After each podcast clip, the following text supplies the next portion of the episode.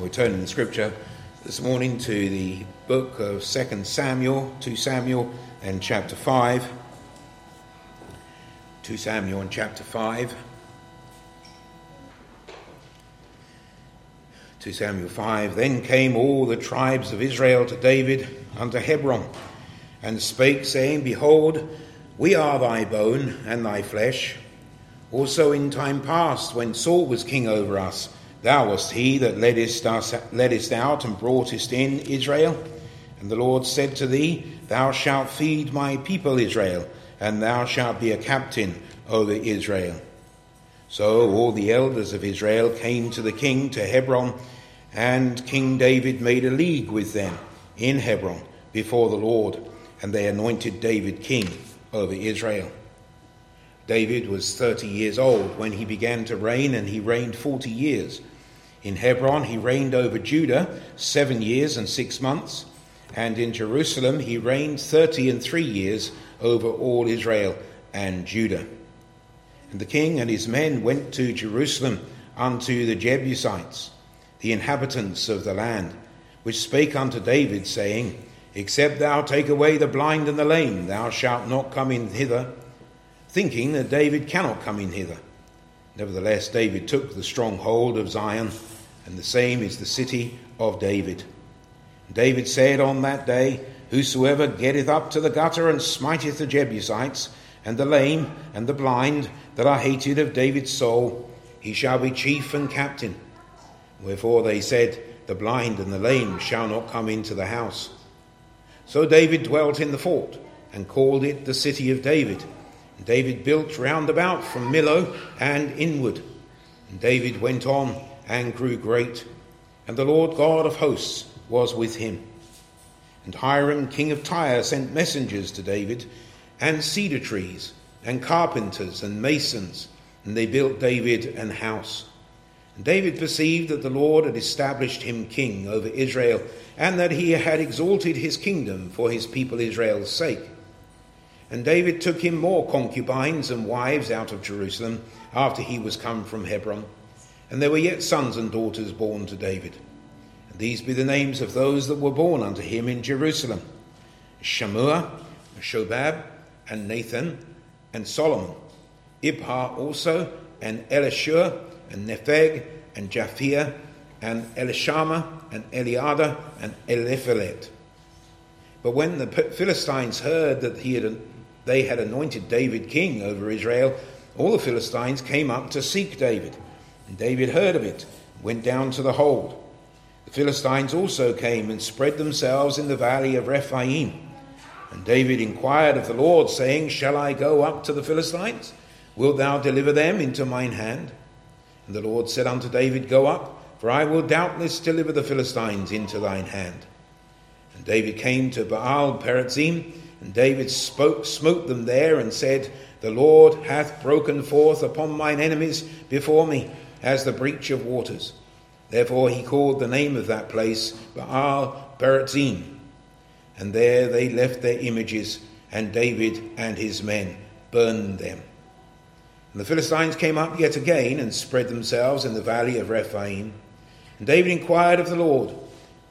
And, and when David inquired of the Lord, he said, Thou shalt not go up, but fetch a compass behind them, and come, up, come upon them over against the mulberry trees. And let it be, when thou hearest the sound of a going in the tops of the mulberry trees, then that then thou shalt bestir thyself, for then shall the Lord go out before thee to smite the hosts of the Philistines. And David did so, as the Lord had commanded him, and smote the Philistines from Geba until thou come to Gaza. Amen. We thank the Lord for this reading of his word. We trust that he again will bless it to our understanding. Let's unite our hearts again in prayer. Father, we come before thee. We ask that thou wouldst direct our thoughts this day, and Lord, that we might receive a blessing as we consider uh, these this episode in the life of David and of the Lord Jesus Christ also, that we might exalt him, that he might be our confidence in this day, Lord, that we might know that the victory belongeth unto him. Remember, Lord, the days of David when he was being persecuted by Saul, Lord, how the people uh, came out to walk with him, and they dwelt with him. And Lord, we thank thee that we are found dwelling with the Lord Jesus Christ in these days when the world would shun thee and cast thee away. Lord, we pray that we might see also that great and glorious day when our Saviour shall come and shall reign in the sight of all men. And Lord, we pray that thou wouldst bless thy people as we stand with thee and as we continue to preach thy word. Lord, bless us, we ask thee. Continue with us this day in Jesus' name. Amen. Now, I want to think about the this chapter. There's uh, quite a lot actually in this chapter. I want to get into it. And I uh, just want to consider this morning the first three verses of the chapter uh, where we read this. Then came all the tribes of Israel to David unto Hebron, and spake, saying, Behold, we are thy bone and thy flesh. Also in time past, when Saul was king over us, thou wast he that leddest out and broughtest in Israel. And the Lord said to thee, Thou shalt feed my people Israel, and thou shalt be a captain over Israel. So all the elders of Israel came to the king to Hebron. And King David made a league with them in Hebron before the Lord, and they anointed David king over Israel. So I want to consider with you this morning the investiture of David. David comes uh, to the throne of all Israel, not just of Judah. Uh, of course, his own tribe already had accepted him as ruler over them, but now he is set up as the ruler over all of Israel. And I want to consider that with you.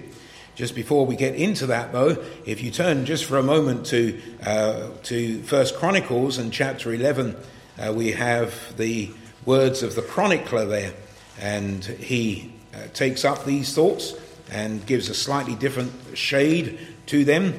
So First Chronicles and chapter eleven.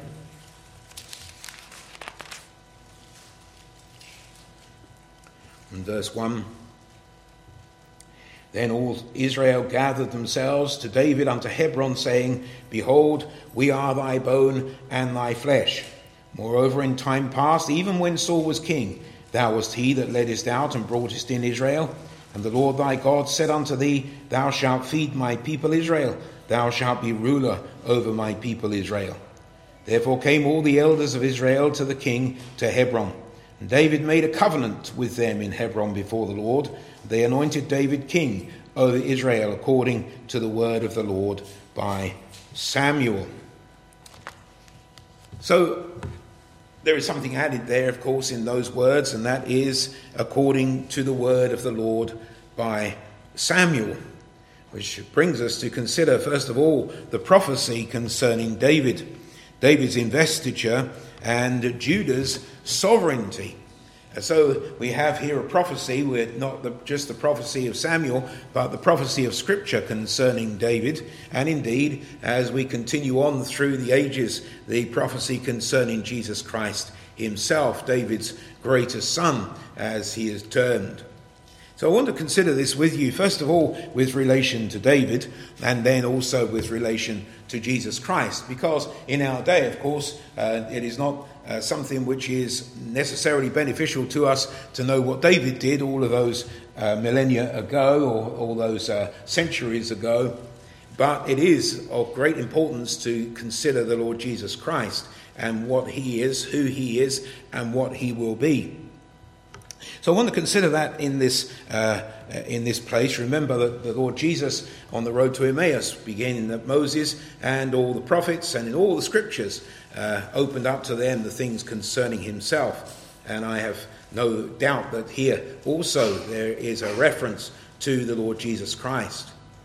So when we consider the prophecy which is accepted, we see that these people uh, have accepted the prophecy. These are the elders of Israel, so all of Israel, not just uh, those of Judah uh, down to the south, but those who have come down from the north also.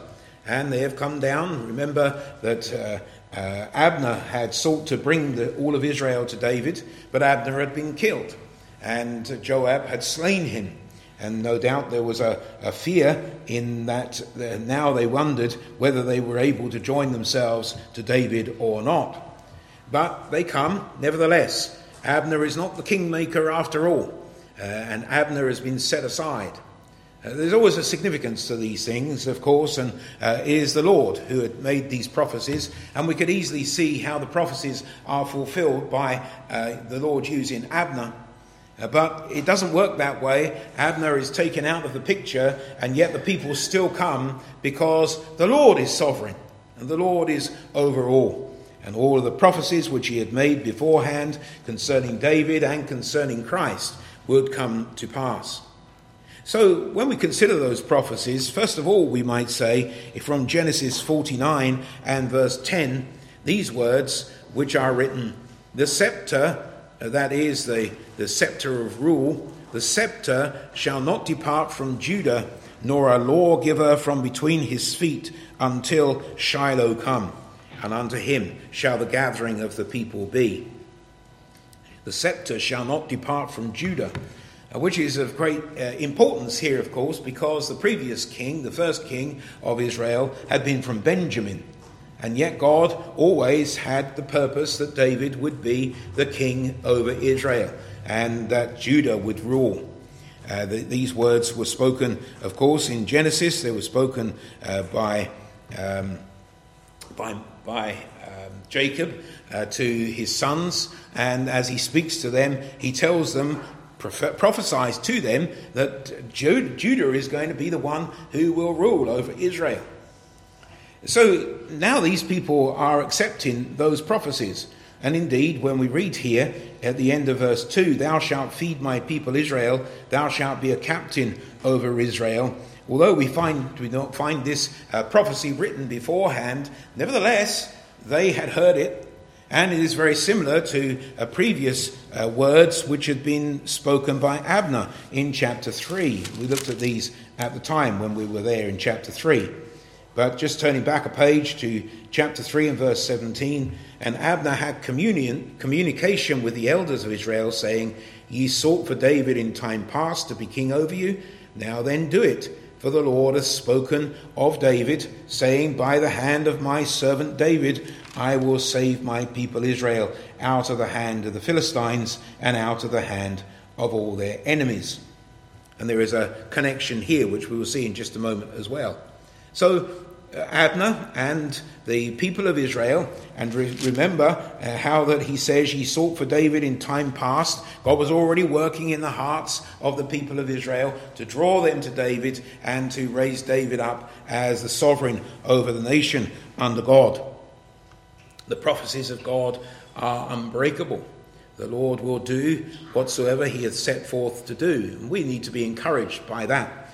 Uh, there are times when we are discouraged, we look around and we see the condition of this nation in these days, and we wonder what the Lord uh, can possibly do to turn it once again, or perhaps whether it is the last times and it will not be turned again, but the Lord will come and uh, he will wind all things up. But we can see here that the people were being drawn toward David, that Abner was seeking to bring them to David. Abner is taken out of the way, but they come nevertheless. The work of God within their hearts is drawing them to David. And it is when we consider the Lord Jesus Christ, the word of God and the work of God within the hearts of men and women, which draws them to Christ. And we think sometimes of those who have preached the gospel, by whom we have believed. But Paul uses those very words, and he says, uh, who were Peter, or uh, who, are, who is Apollos, or who is Paul, but them by whom ye believed. And of course, we are uh, instruments in the Lord's hands, but it is the Lord who saves. It is the Lord who draws. It is the Father who brings conviction. It is he who points men and women to Christ.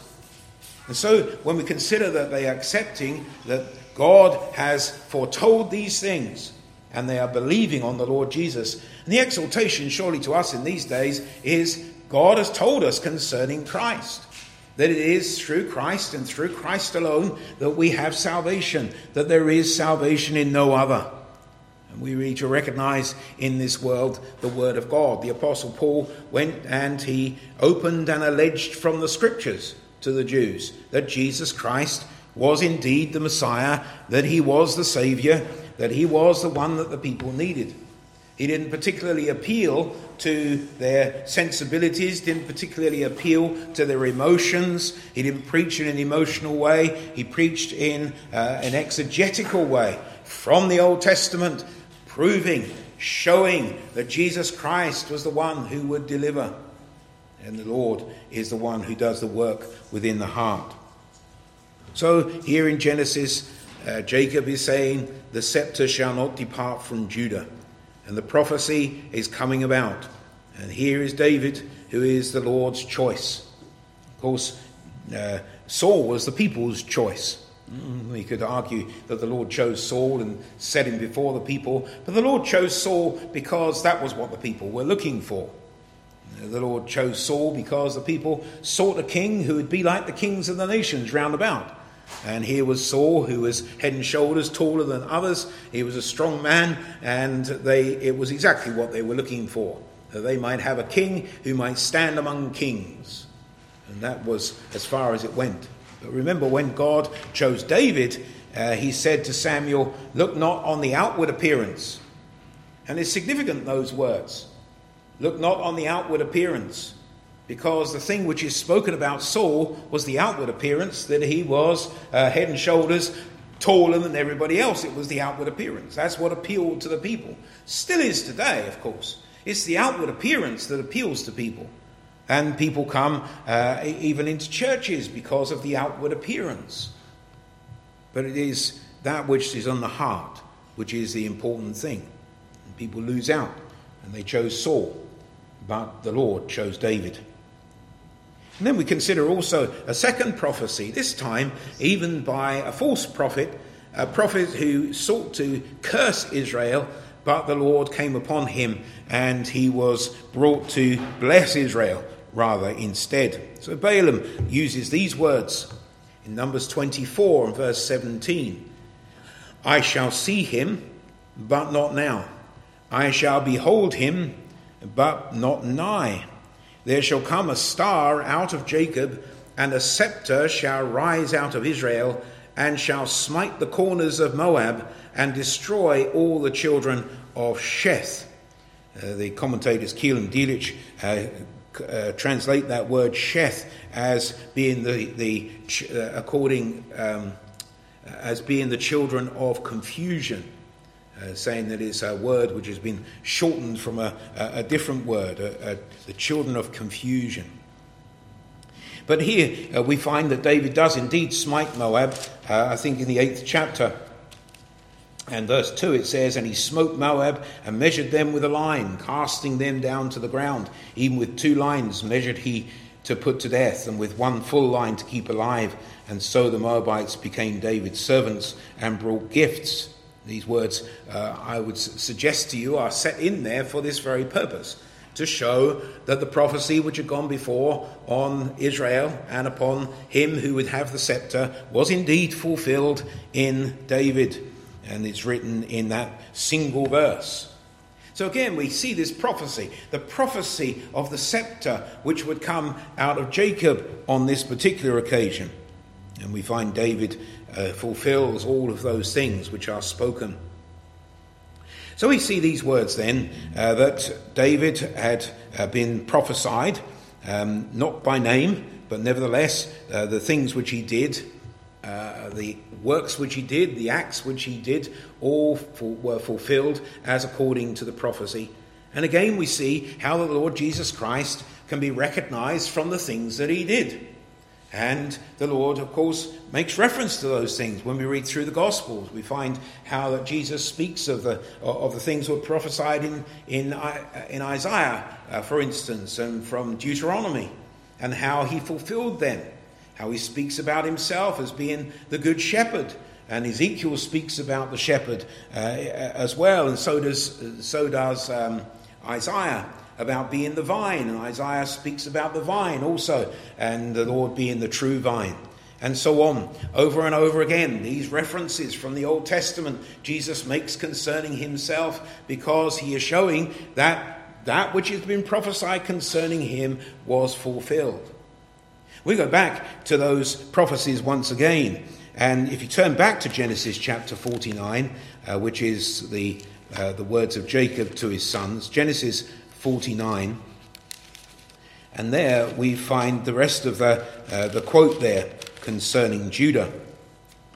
Genesis forty-nine, beginning at verse ten.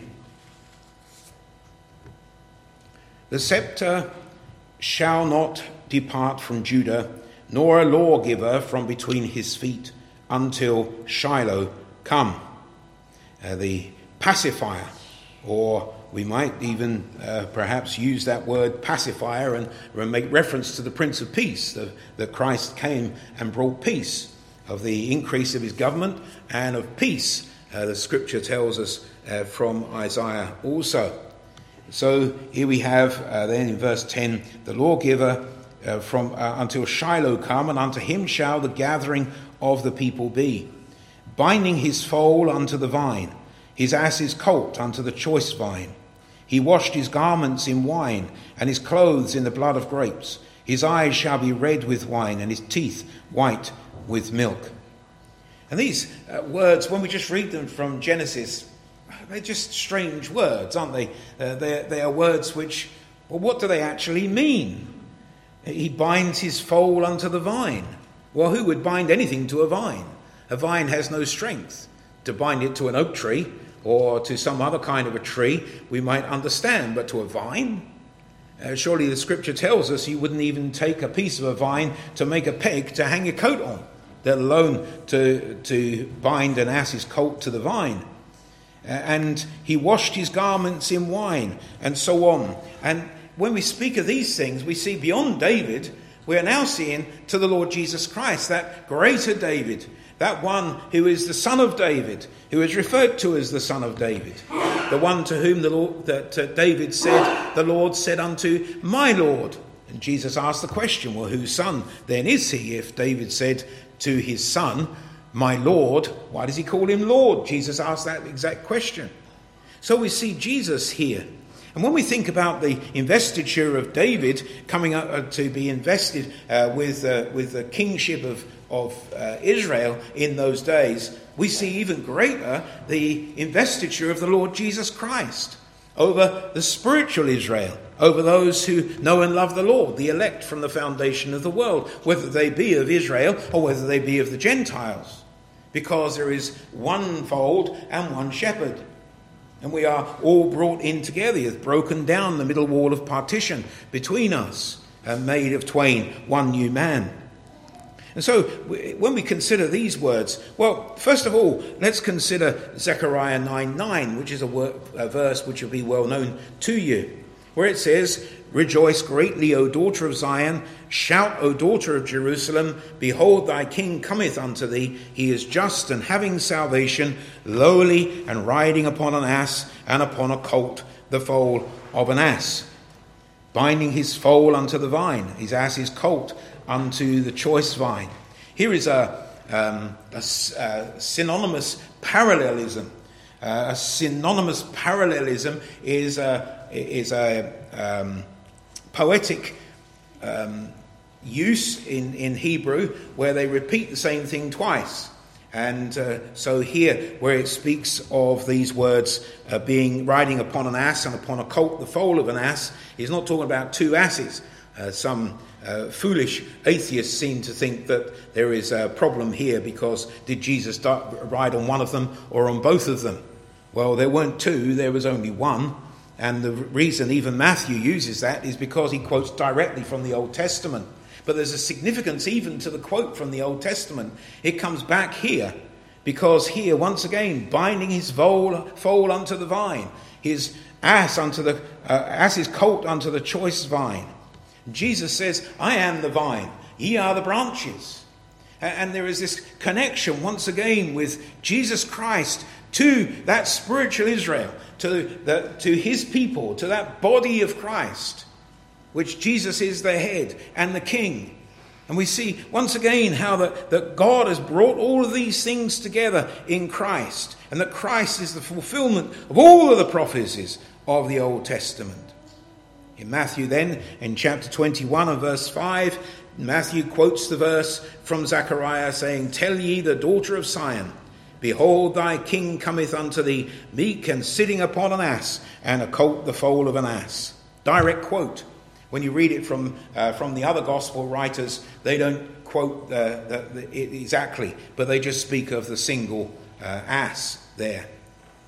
So we we find this connection once again in the prophecy. The scepter shall not depart from Judah. Here is David. And of course it is also in, in Jesus. Jesus is the King, the King of kings, the Lord of lords. He is our King.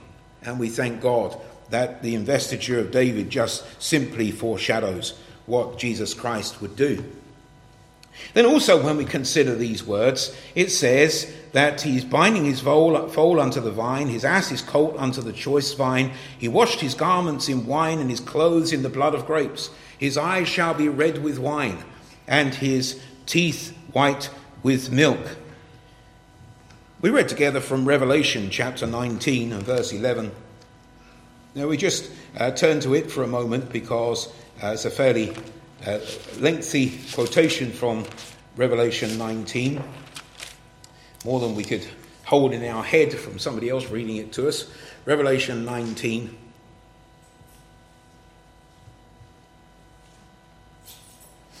And verse eleven, and I saw heaven opened, behold a white horse, and he that sat upon him was called Faithful and True. And in righteousness he doth judge and make war.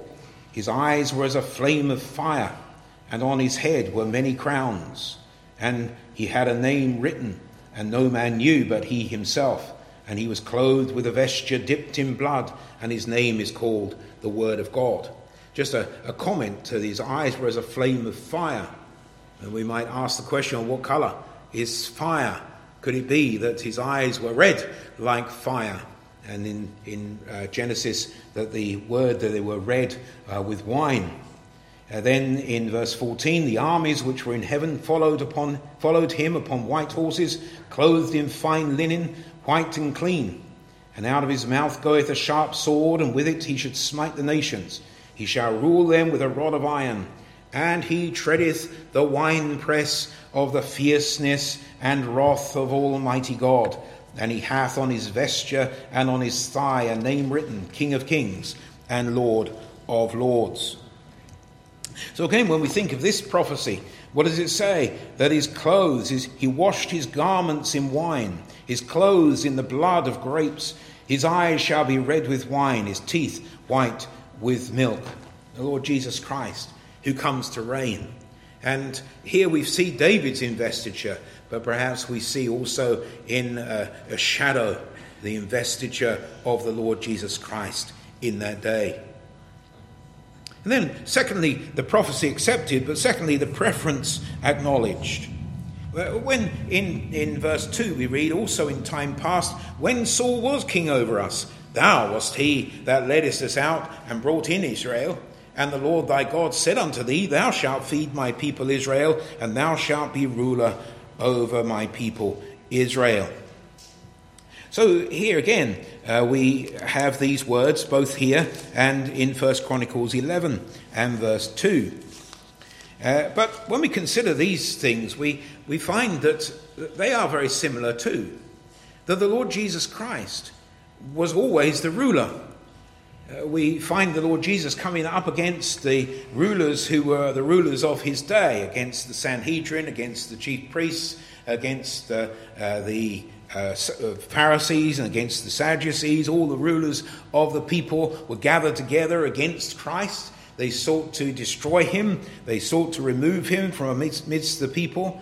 And yet in the religious hierarchy, it had always been Christ who had led the people like a flock. It was Jesus Christ who was recognized by those who trusted in Christ and who followed Christ when Jesus said to them, either in the very words or within their heart, follow me. And they, like these people, would say, well, even, even when the chief priests and the rulers had the rule over us, even in the Old Testament, in the days of Jeremiah, when, for instance, Jeremiah says in chapter two and verse eight, the priests said not, where is the Lord?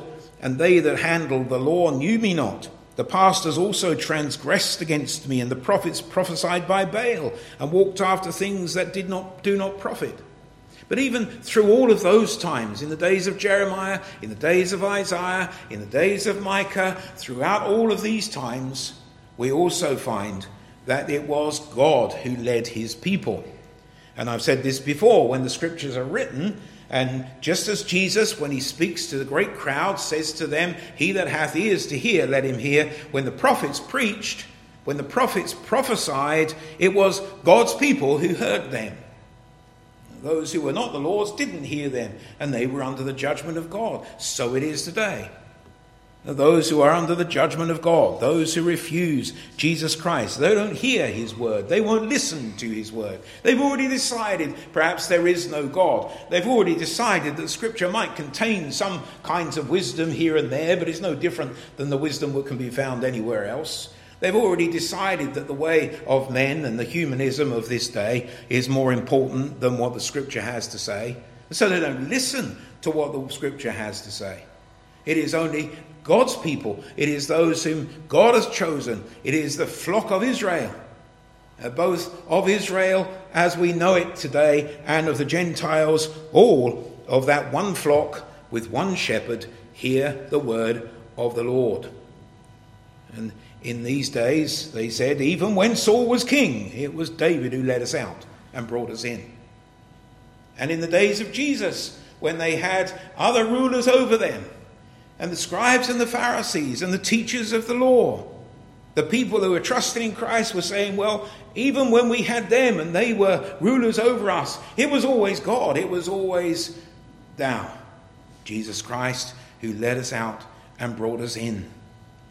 And once again, we recognize the hand of God, the good hand of the Lord upon us. David himself, the psalmist, says, "Thou leddest thy people like a flock by the hand of Moses and Aaron."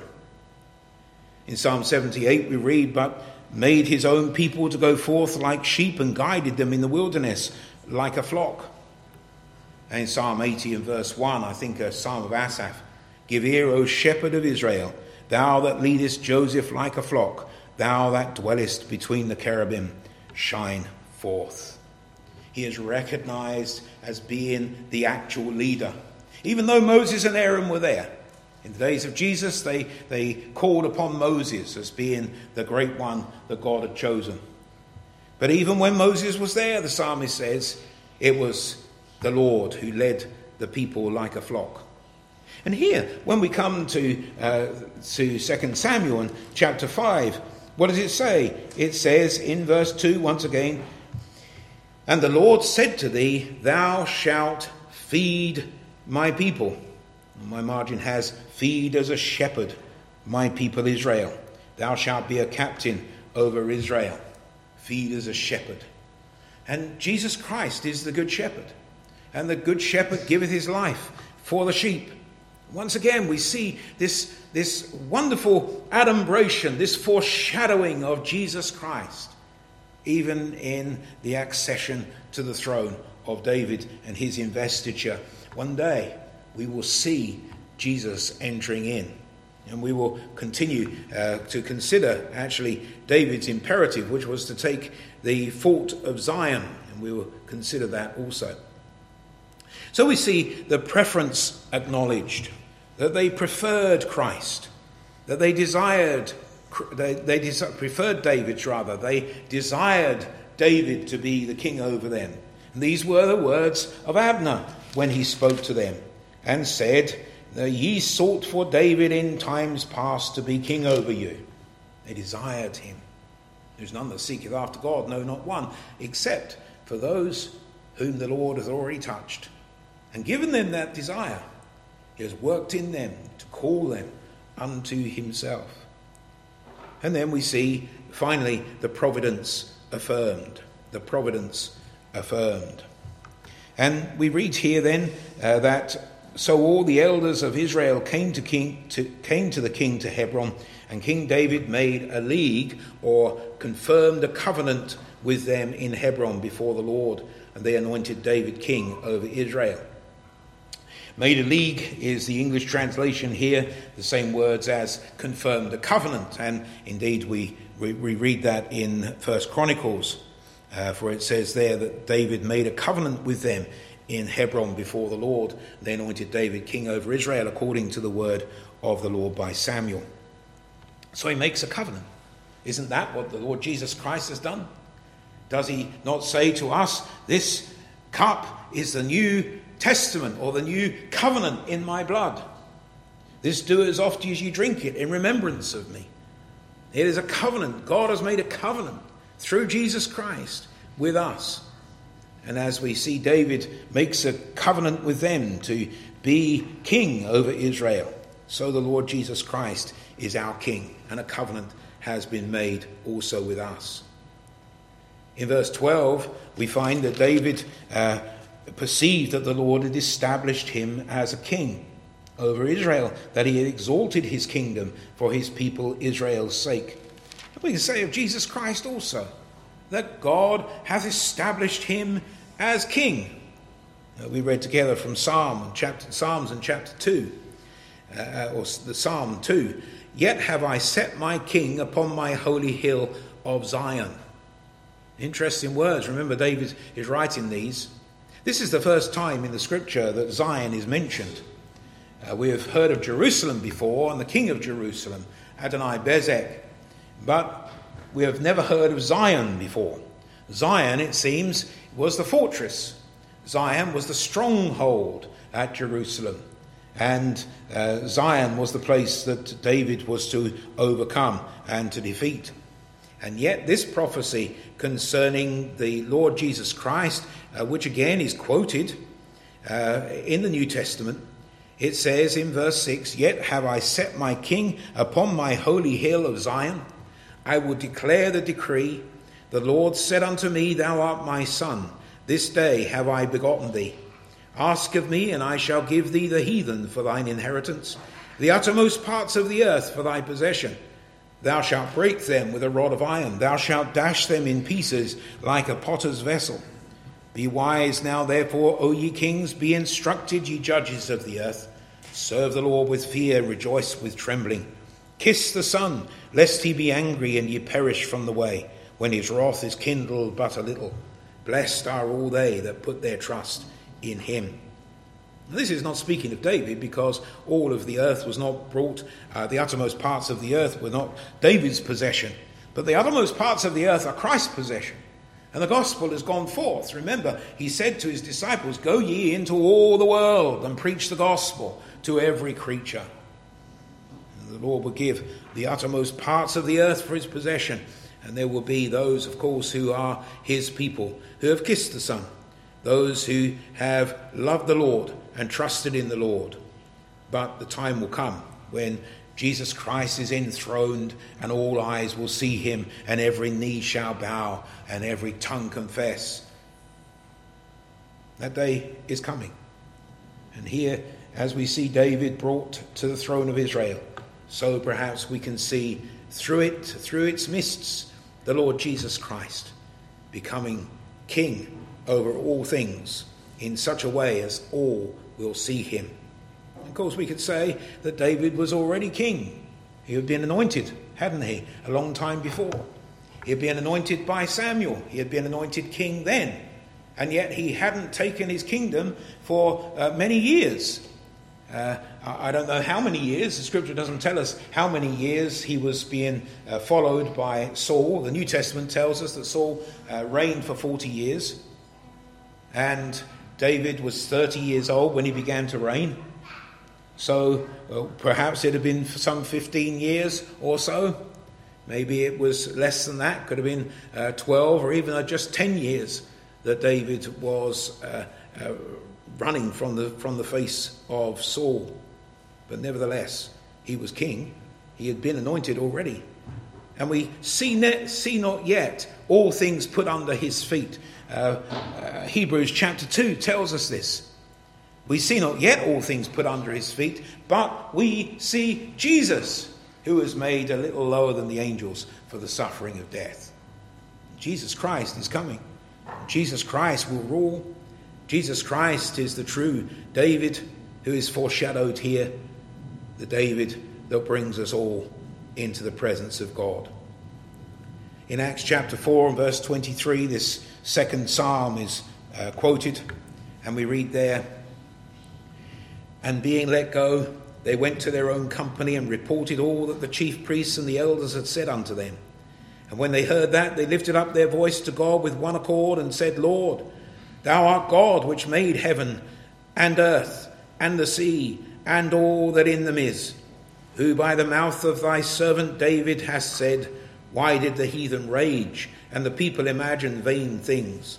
The kings of the earth stood up and the rulers were gathered together against the Lord and against his Christ. For of a truth against thy holy child Jesus, whom thou hast anointed, both Herod and Pontius Pilate with the Gentiles and the people of Israel were gathered together for to do whatsoever thy hand and thy counsel determined before to be done." Isn't that a great parallel to David's life? How that David saw so much opposition, and yet finally he is enthroned and the people are drawn to him. Oh, we have chosen a right path. You have chosen a right path. The Lord has called you to a right path if you're a follower of Christ. But those who have rejected him will fall. And he will rule one way or another in your heart. He will rule as that great king who is able to destroy the enemies of the of God and the enemies of the gospel. Or he will rule as the beloved king, as David was, certainly at this time. May the Lord bless us as we seek to follow King Jesus, and as we seek to glorify his name and say, "Yes, Lord, come, even so come, Lord Jesus."